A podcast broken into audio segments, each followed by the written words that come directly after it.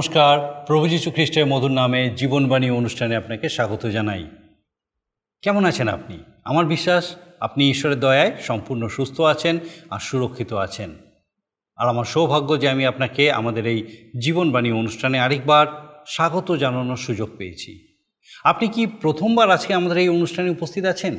তাহলে আপনাকে বলি যে এই অনুষ্ঠানে আমরা ঈশ্বরের বাক্য বাইবেল থেকে ধারাবাহিকভাবে অধ্যয়ন করছি আর এখন আমরা আমাদের এই অধ্যয়নে বাইবেলের পুরাতন নিয়মে বর্ণিত দ্বিতীয় পুস্তক, যাত্রা পুস্তক থেকে অধ্যয়ন করছি। আমার বিশ্বাস এই অনুষ্ঠানটি নিশ্চয়ই আপনার ভালো লাগবে। আপনি নিয়মিত আমাদের সঙ্গে থাকবেন। আর যদি আপনি নিয়মিত আমাদের সঙ্গে আছেন, তাহলে অবশ্যই আমাদেরকে আপনার মতামত জানান যে কেমন লাগছে আপনার এই অনুষ্ঠান, ঈশ্বরের বাক্য, কীভাবে আপনার জীবনে কাজ করছে, আমরা সত্যিই জানতে চাই।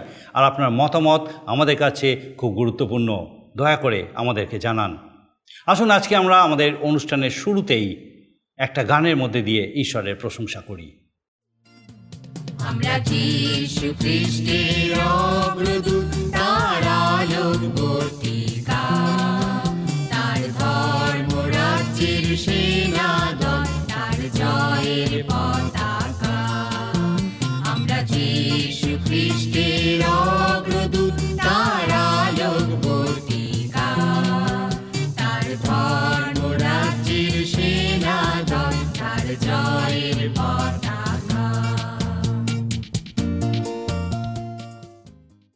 আমরা বাইবেলের পুরাতন নিয়মে বর্ণিত যাত্রা পুস্তক থেকে ধারাবাহিকভাবে অধ্যয়ন করছি। আমরা এখন বারো অধ্যায় থেকে আলোচনা করছি।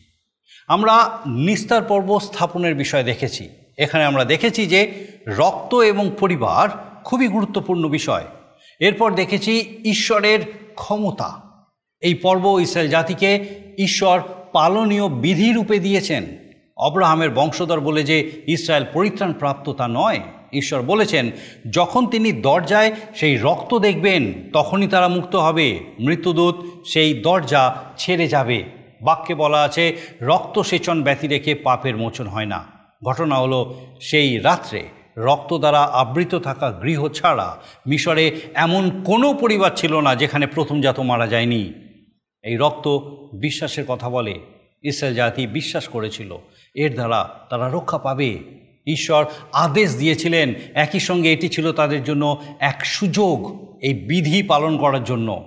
এটি ছিল ঈশ্বরের সঙ্গে তাদের সহভাগিতা। যারা এই আদেশ পালন করেনি, তারা সেই সহভাগিতা লাভ করেনি। এখানে সতর্ক করা হয়েছে তাড়ির বিষয়। এটি উল্লেখযোগ্য, যারা গৃহ থেকে সেই তাড়ি দূর না করবে, তারা সহভাগিতা থেকে বঞ্চিত হবে। তারই মন্দতার কথা বলে। যে কারণে প্রভু যিশু এই তারির বিষয়ে বলেছেন, সতর্ক করেছিলেন তার শিষ্যদেরকে, এই শিক্ষা আমরা নতুন নিয়মে দেখতে পাই। অনেক সময় দেখা যায় তারই শূন্য রুটি স্বাদযুক্ত হয় না। ঈশ্বরের বাক্যকে কোনো কিছু দিয়ে সাজযুক্ত করা নয়, কিন্তু বাক্য যেমন বলা আছে, সেইভাবে গ্রহণ করা প্রয়োজন। এবারে আসি মিশরে পতিত দশম আঘাত, প্রথম জাতদের মৃত্যু। ঈশ্বর ইতিপূর্বে ইসরায়েলকে প্রস্তুত করেছেন। এখানেই আমরা প্রভু যিশুকে দেখতে পাই, যারা তাকে পরিত্রাতা রূপে বিশ্বাস করে, পবিত্র আত্মার দ্বারা অবগাহিত হয়, তারা খ্রিস্টের দেহের সঙ্গে যুক্ত হয়। সেই রাত্রিতে ফোরন ইসরায়েলকে মিশর পরিত্যাগ করতে বাধ্য করে। ইতিপূর্বে ঈশ্বরের বিচার সম্পর্কে মিশরীয়রা উপলব্ধি করতে পারেনি। এখন তারা তা সঠিক অর্থে বুঝতে পারছে। আসুন আমরা এই বিষয় বিস্তারিতভাবে ঈশ্বরের বাক্য থেকে দেখি আর আমার প্রার্থনা, ঈশ্বর যেন আমাদের কান খুলে দেন, যেন আমরা তার রব শুনতে পাই, যে তিনি তার জীবন্ত বাক্যের মধ্যে দিয়ে আমাদেরকে কি শেখাতে চান। আসুন, ঈশ্বরের বাক্যের বিস্তারিত আলোচনার দিকে আমরা যাই।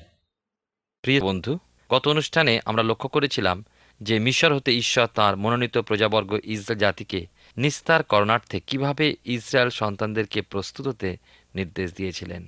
প্রথমেই একথা বহুবার আপনাকে জানিয়েছি যে পুরাতন নিয়মের ঘটনাবলী নতুন নিয়মের রূপকস্বরূপ ঘটে গিয়েছে। নতুন নিয়মকে যদি বলা যায় কায়া, তাহলে পুরাতন নিয়মকে বলা যায় তার ছায়াস্বরূপ। পুরাতন নিয়মের ঘটনাবলীর মধ্যে দিয়ে ঈশ্বর প্রকাশ দিয়েছেন নতুন নিয়মের প্রকৃত শিক্ষার। আজকের মানুষ পুরাতন দিনের বা পুরনো নিয়মের সেই ঈশ্বর মনোনীত প্রজাবর্গ ইসরায়েল জাতির ন্যায় হোক, যে ইসরায়েল জাতিকে ঈশ্বর গঠন করতে চেয়েছিলেন। ঈশ্বর দত্ত আদর্শে ইসরায়েল জাতিকে প্রস্তুত করার উদ্দেশ্যে সেদিন কত সাধুবর্গ ও ভবিষ্যৎ বক্তাদেরকে ঈশ্বর প্রেরণ করেছিলেন। আজকের খ্রিস্ট বিশ্বাসী সেই দিনের সেই আদর্শ অনুসারে খ্রিস্টের মাধ্যমে প্রকৃত ইসরায়েল সন্তানস্বরূপ গড়ে উঠুক, এই হলো ঈশ্বরের অভিপ্রায়।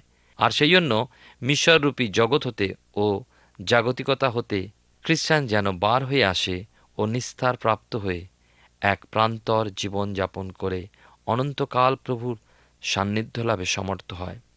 এর জন্য ঈশ্বর প্রদত্ত কিছু নির্দেশ এই প্রসঙ্গে পাঠ করেছি গত অনুষ্ঠানে।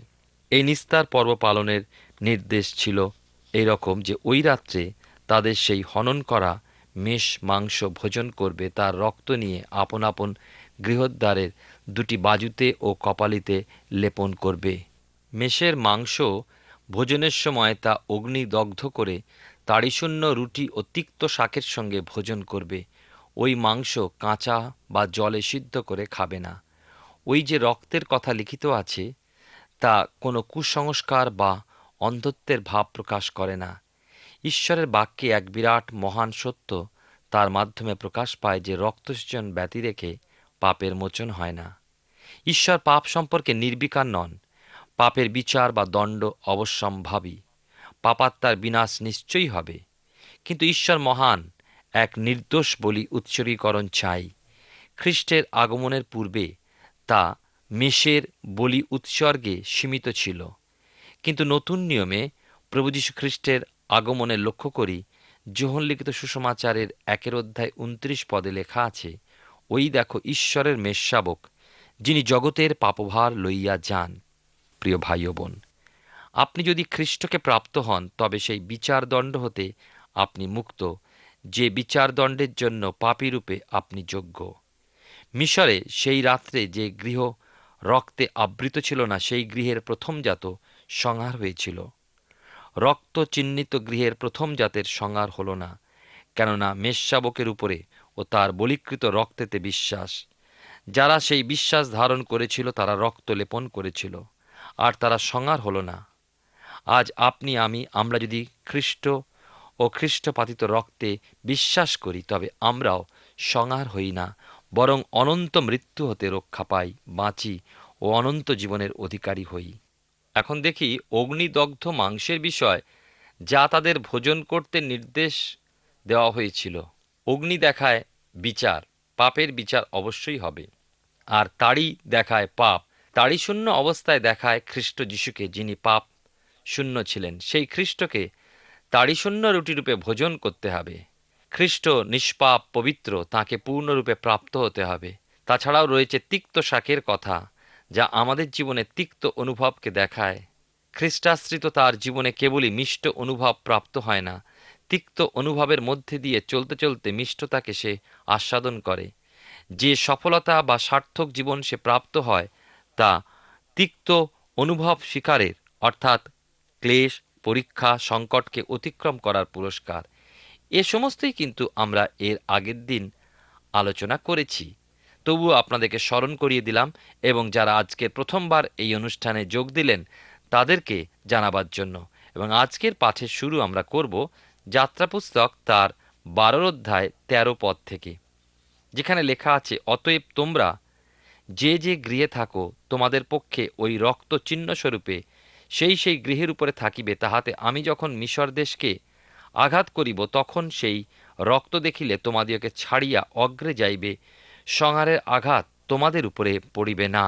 তেরো পদ পাঠ করেছি এবং দেখি এখানে যে বাজু ও কপালিতে লেপন করা রক্ত সেদিন মিশরের মধ্যে দিয়ে গমনকারী ঈশ্বর লক্ষ্য করলেন। ওই রক্ত ছিল নির্দোষ ও প্রথম বৎসরের পুংশাবকের রক্ত।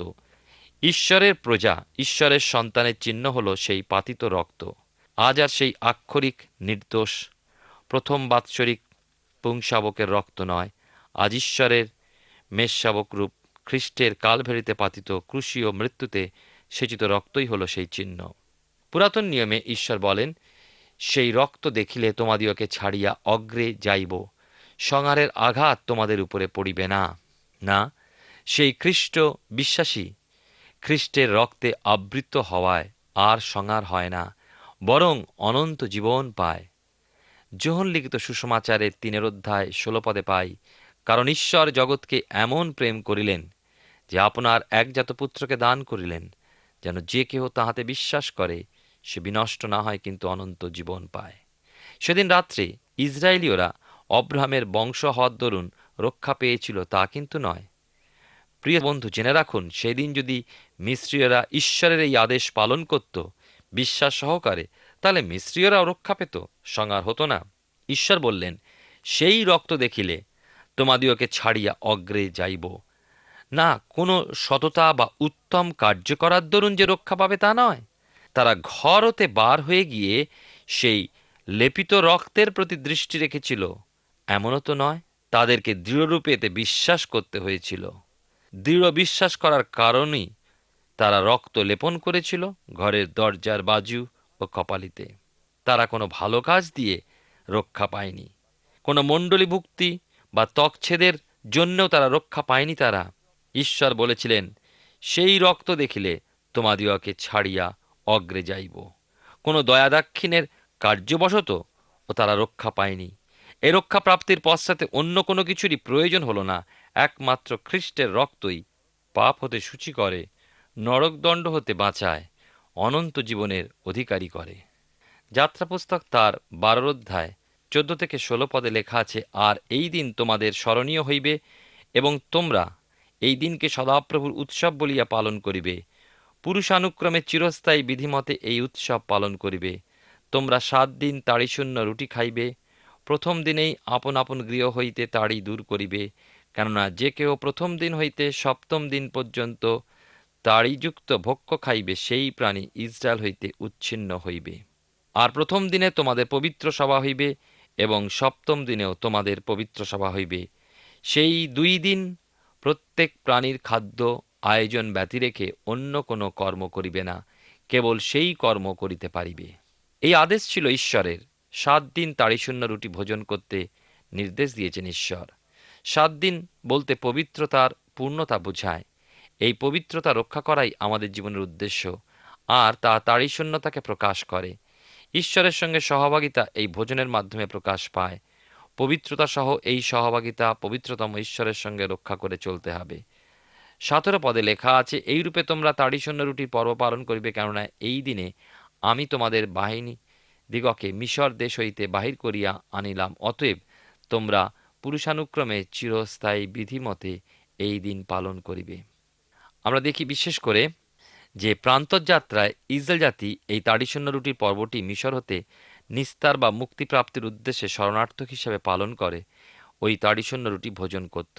সাত দিনব্যাপী এরূপ ভোজন করত।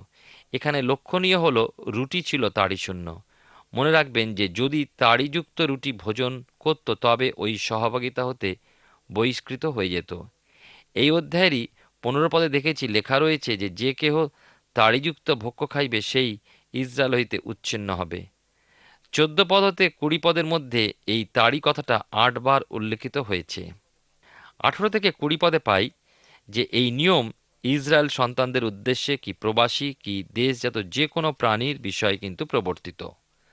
তাড়ি হলো মন্দের প্রতীক হিসাবে এখানে ব্যবহৃত। অর্থাৎ অপরাধমূলক বিষয়, আবার বাইবেলের নতুন নিয়মে মথিলিখিত সুসমাচারের ষোলো অধ্যায় উল্লেখিত দৃষ্টান্তে তাড়ির কথা বলা হয়েছে। আজকের দিনে ঈশ্বরের সন্তানগণ ঐশ্বরিক উপদেশাবলিতে স্থির না থাকায় ভ্রান্ত উপদেশে বিপদগামী হয়ে পড়ে। সত্যভ্রষ্ট হয়। মতিলিখিত সুসমাচারের ষোলো অধ্যায় এগারো পদে দেখেছি, তোমরা ফরিসি ও সদ্যুকীদের তাড়ি হইতে সাবধান থাকো। এর দ্বারা ভ্রান্ত উপদেশ প্রকাশ পায়। তাড়িশূন্য রুটি কোনো রকমেই সুস্বাদু লাগে না।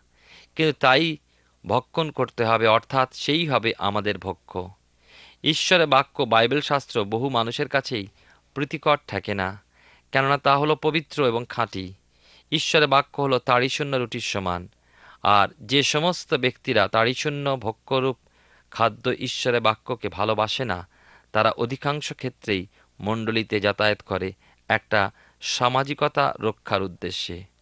হয়তোবা গান, বাজনা অথবা এক সুন্দর স্থানে কিছুটা সময় অতিবাহিত করার উদ্দেশ্যে।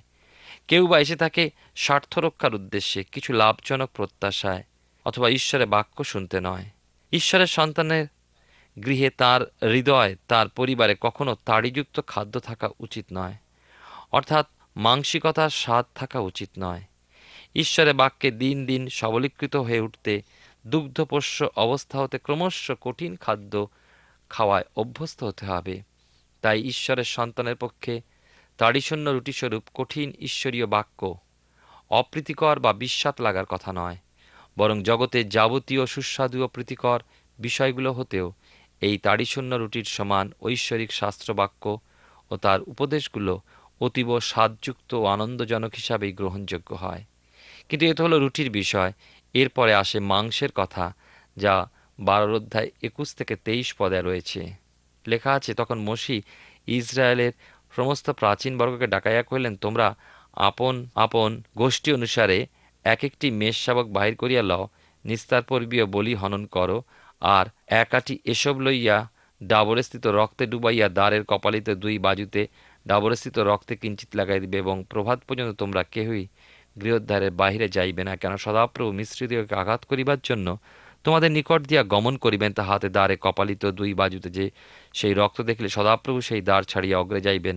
তোমাদের গৃহে সংহারকর্তাকে প্রবেশ করিয়া আঘাত করিতে দিবেন না। ইসরায়েল জাতির আপন আপন গোষ্ঠী অনুসারে এক একটি মেষ বার করে নিস্তার পর্বের মেষ হিসাবে ওই বলি হনন করতে হবে। এ ছিল ঐশ্বরিক নির্দেশ। প্রিয় ভাই বোন, আপনি নিশ্চয়ই আশ্চর্য হয়ে গিয়েছেন যে কীভাবে ইসরায়েল সন্তানেরা দ্বারের কপালিতে ও বাজুতে রক্ত লেপন করত। তার উত্তরে বলি, এখানে যে এসবের কথা উল্লেখিত আছে, সেই এসব এক প্রকার উগ্রগন্ধি উদ্ভিদ বিশেষ, আর পর্বতের চারিদিকে এই উদ্ভিদ পরিলক্ষিত হয়। গৃহের কপালি ও দুই বাজুতে রক্ত লেপনের উদ্দেশ্যে এই উদ্ভিদ ব্যবহৃত হতো। এটি দেখায় বিশ্বাসকে, আপনার হৃদয় আপনার জীবনে খ্রিস্টের রক্ত এই পথেই প্রবেশ করে। খ্রিস্ট আমার জন্য খ্রিস্ট আপনার জন্য মৃত্যুবরণ করে কি আশ্চর্য কার্য সাধন করলেন? তা আমিও আপনি বিশ্বাস করলে পরিত্রাণ লাভ করি।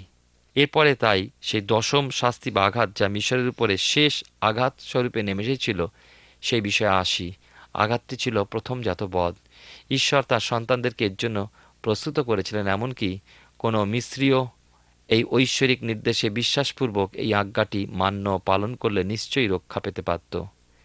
একসময় এই বিষয়টি খুবই আশ্চর্যজনকভাবে মানুষের কাছে ধরা দেবে। সেদিন খ্রিস্ট তার মনোনীত মণ্ডলীকে নিয়ে যেতে আসবেন। সেদিন তিনি একথা জিজ্ঞাসা করবেন না যে কে কে সেই মণ্ডলীভুক্ত আছেন। প্রকৃত কথা হলো যে সেই ব্যক্তি বিশ্বাসীদের সঙ্গে এক দেহ ও প্রকৃত মণ্ডলীর অন্তর্ভুক্ত হতে পারে নচেত নয়।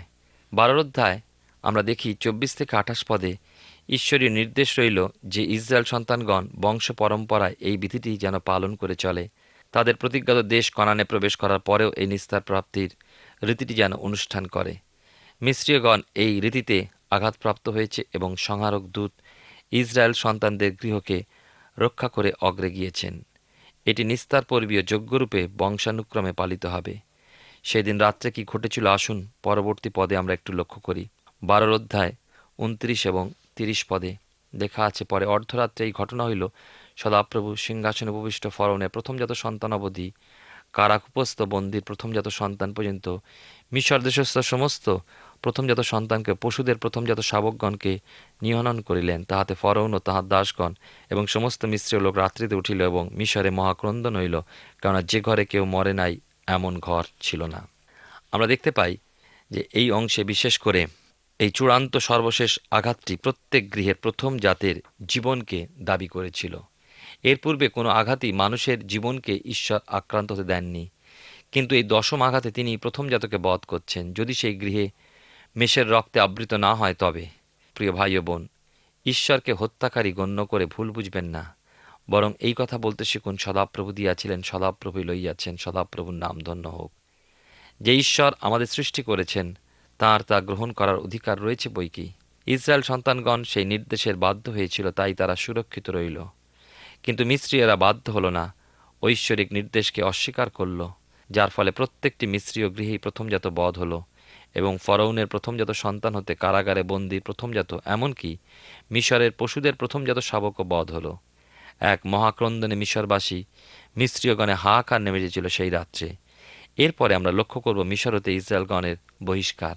আমরা দেখি একত্রিশ বত্রিশ পদে সেদিন অর্ধরাত্রে বা মধ্যরাত্রে যখন এমন ভয়াবহ আঘাত মিশ্রদের উপর নেমে এসেছিল, তখন মিশরের অধিপতি ফারৌন সতর্ক হয়ে উঠলেন ও মিশর হতে ইসরায়েল সন্তানদেরকে ছেড়ে দিতে বাধ্য হলেন। প্রথমে ঈশ্বর ফারৌনের সন্তানকে আক্রমণ করলেন না, বরং হারনের যষ্টির দ্বারা ঈশ্বর মসির মাধ্যমে ফরৌনের মধ্যে কার্যসাধন করতে চেয়েছেন। কিন্তু নয়টি আঘাতেও ফরৌন সতর্ক না হয়ে ঐশ্বরিক নির্দেশের অবাধ্য হয়েছিলেন। আর যতক্ষণ না তার প্রথমজাত সন্তানকে ঈশ্বর আক্রমণ করলেন, ততক্ষণ ইসরায়েল সন্তানদেরকে মিশরতে ছেড়ে দিতে নম্র হলেন না, কঠিন হয়ে রইলেন। চতুর্থ আঘাতে ফরৌন মসির কাছে এই পর্যন্ত বলেছিলেন, তোমরা যাও, দেশের মধ্যে তোমাদের ঈশ্বরের উদ্দেশ্যে যোগ্য করো। কিন্তু মসি এতে অস্বীকৃত হওয়ায় ফরৌন শুধুমাত্র বললেন, আমি তোমাদেরকে ছাড়িয়া দিতেছি। প্রান্তরে গিয়া সদাপ্রভুর উদ্দেশ্যে যোগ্য করো, কিন্তু বহুদূর যাইও না। আমার জন্য বিনতি করো। এরপরে অষ্টম আঘাতের পরে পুনরায় সেই কাঠিন্যবশত ফরন বললেন, তোমাদের ঈশ্বর সদাপ্রভুর সেবা করো গিয়া। তোমাদের পুরুষেরা গিয়ে সদাপ্রভুর সেবা করুক। এরপর নবম আঘাতের শেষে ফরন বললেন, যাও, সদাপ্রভুর সেবা করো গিয়া, কেবল তোমাদের মেষপাল ও গোপাল থাকুক, তোমাদের শিশুগণও তোমাদের সঙ্গে যাউক অর্থাৎ এ সমস্ত ক্ষেত্রেই দেখা যায় যে ফরৌন আঘাতের প্রত্যুত্তরে ক্ষণিকের নিমিত্তে স্বার্থের উদ্দেশ্যে ইসরায়েলীদের ছেড়ে দিতে চেয়েছিলেন বটে, কিন্তু সম্পূর্ণভাবে নয়। তেত্রিশ থেকে ছত্রিশ পদে দেখি, তখন লোকদিওকে শীঘ্র দেশ হইতে বিদায় করণার্থে মিস্ত্রিয়েরা ব্যগ্র হইল, কেননা তাহারা কইল আমরা সকলে মারা পড়িলাম। তাহাতে ময়দার তালে তাড়ি মিশাইবার পূর্বে লোকেরা তাহা লইয়া কাঠুয়া সকল আপন আপন বস্ত্রে বাঁধিয়া স্কন্দে করিল।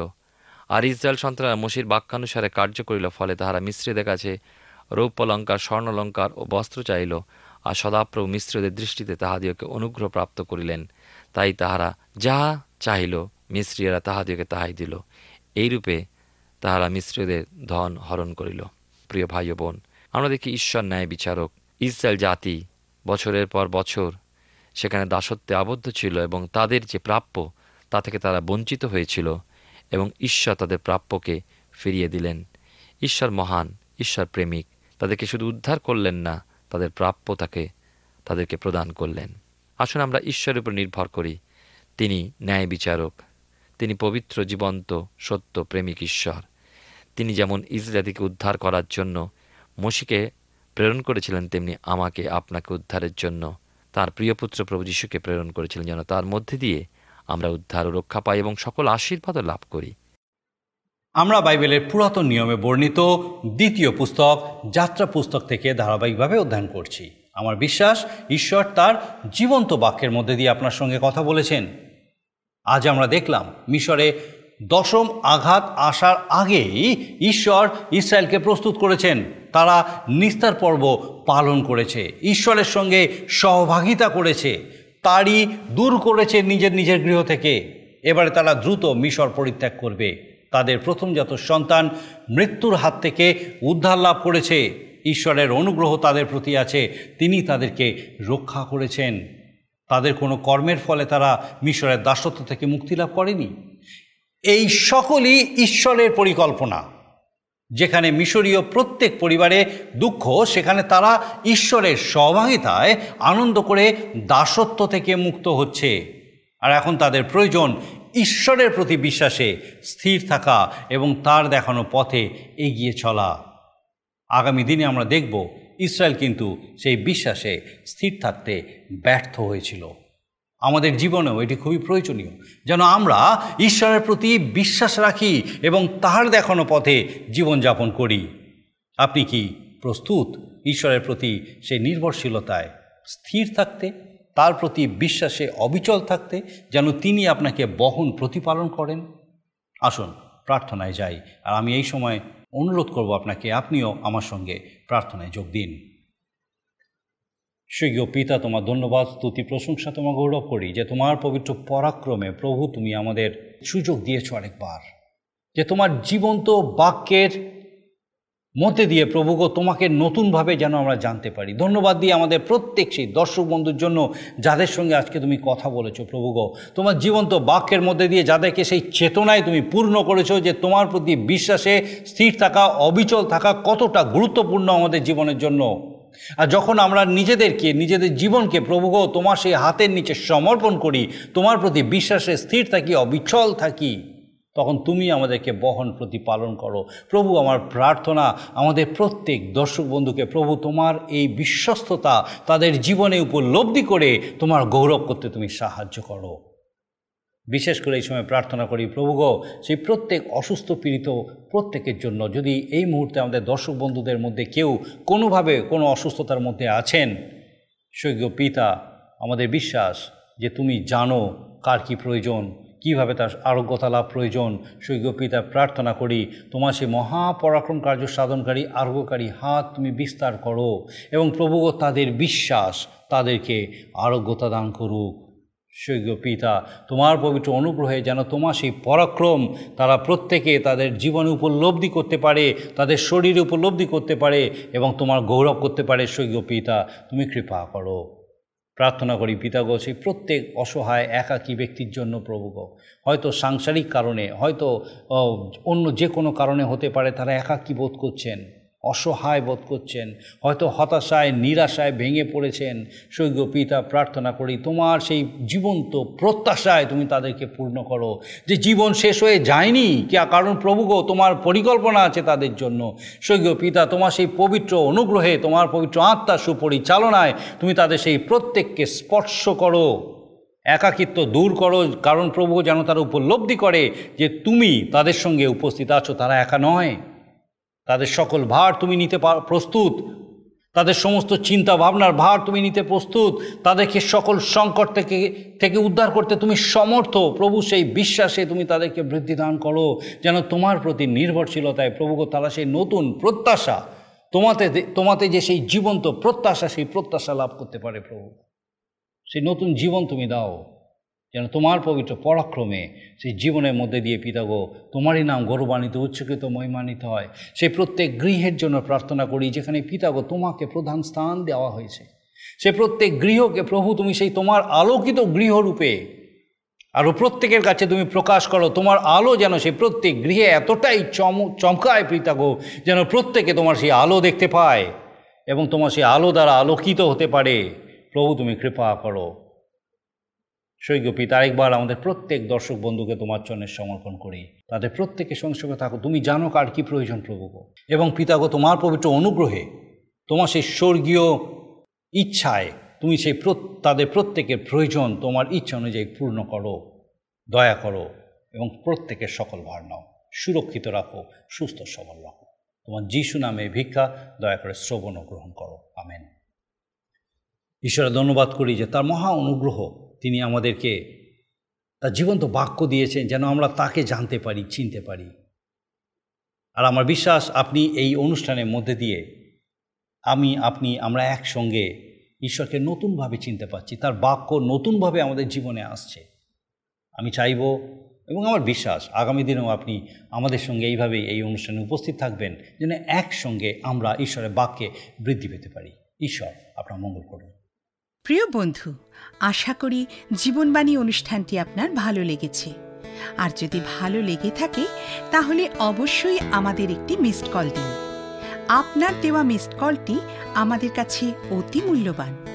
আমরা আনন্দের সাথে জানাই, প্রতিটা মিসড কল দাতাদের মধ্যে থেকে সপ্তাহের শেষে বিশেষ দর্শক বন্ধুকে বেছে নেওয়া হবে এবং সেই দর্শক বন্ধুকে পুরস্কৃত করা হবে। ও সপ্তাহের শেষে তার ছবি ও নাম আমাদের অনুষ্ঠানে প্রকাশ করা হবে। গত সপ্তাহের বিজয়ী দর্শক বন্ধুরা হলেন নদিয়া থেকে ময়না মোল্লা ও হাওড়া থেকে জয়দেব রুই দাস। আমাদের মিসড কল দেবার নম্বরটি হল zero four four four nine zero eight one two nine zero. আপনি প্রার্থনা ও আরও অধিক জানতে আগ্রহী হলে আমাদের সঙ্গে অবশ্যই ফোনের মাধ্যমে যোগাযোগ করতে পারেন। আমাদের mobile number nine four three three four nine seven two three five এবং আরেকটি হল nine four three three eight zero three seven double five. আর আমাদের ঠিকানা টিভি স্ক্রিনে আপনারা দেখে নিন। ধন্যবাদ। ভালো থাকুন। সুস্থ থাকুন।